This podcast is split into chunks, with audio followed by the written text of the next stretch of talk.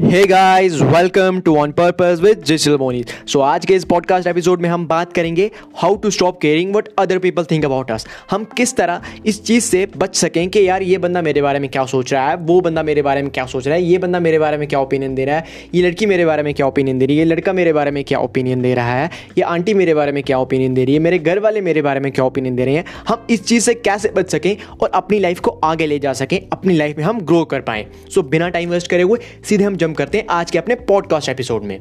सो so, आपको पहली चीज़ तो ये बोलना चाहूँगा कि अगर आप दूसरे लोगों को अलो कर रहे हैं ना अगर आप दूसरे लोगों को आ, अपने जो उनके ओपिनियन है ना वो अपने ऊपर हावी होने दे रहे हो ना क्या इसका मतलब क्या है कि आप अपने आप को वो आपकी लाइफ को डिक्टेट कर रहे हैं। वो आपकी लाइफ को बोल रहे हैं कि हाँ तेरी लाइफ ऐसी है और आप उस चीज़ को मान रहे हो।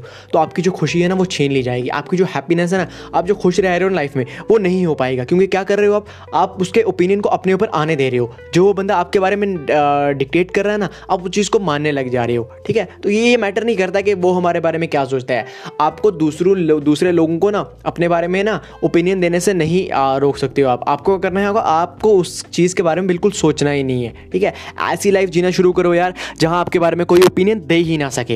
And 99 percent of the people जो लोग किसी बंदे के बारे में ओपिनियन देते हैं ना, या जो बंदे किसी बंदे को जज करते हैं ना, उनको, उनकी लाइफ के बारे में बिल्कुल पता ही नहीं होता है, ठीक है? वो सिर्फ़ ऐसे हवा में ओपिनियन दे रहे होते हैं कि ये बंदा ये कर रहा है, ये बंदा वो कर रहा है, ये बंदा इस तरह कर रहा है, इस बंदे को ये करना चाहिए। और उनको, उनकी लाइफ के बारे में बिल्कुल पता ही नहीं होता है, और आपकी लाइफ के बारे में भी किसी को पता नहीं होता जितना आपको पता होता है। तो इसलिए आपको दूसरे बंदों के ओपिनियन से फ़र्क नहीं पड़ना चाहिए। और मैं क्लियरली बोल रहा हूँ आपको, जिस दिन ना आप अब ऐसी लाइफ जीने लगने, लग गए ना, कि जिस दिन कोई बंदा आपके बारे में कोई ओपिनियन दे रहा है एंड आपको कोई फ़र्क नहीं पड़ रहा है, फिर देखना आप लाइफ में कितना ज़्यादा खुश रह पाओगे। ठीक है ना? इट्स ऑल अबाउट हैप्पीनेस यार, आप किस तरह खुश रह पा रहे हो, ठीक है?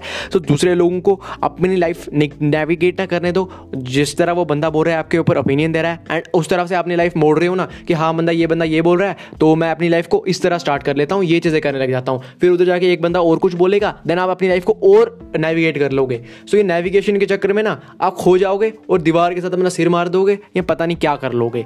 So it's better that you stop caring but other people think about you so yeah that's it for this episode and I hope कि आपको आज का पॉडकास्ट एपिसोड पसंद आया होगा। एंड अगर आपको पसंद आया होगा तो इसको अपनी स्टोरीज में ज़रूर शेयर कीजिएगा ताकि नो बाकी लोग भी इस चीज़ के बारे में जान पाएँ एंड इस चीज़ के बारे में वो नॉलेज ले सकें।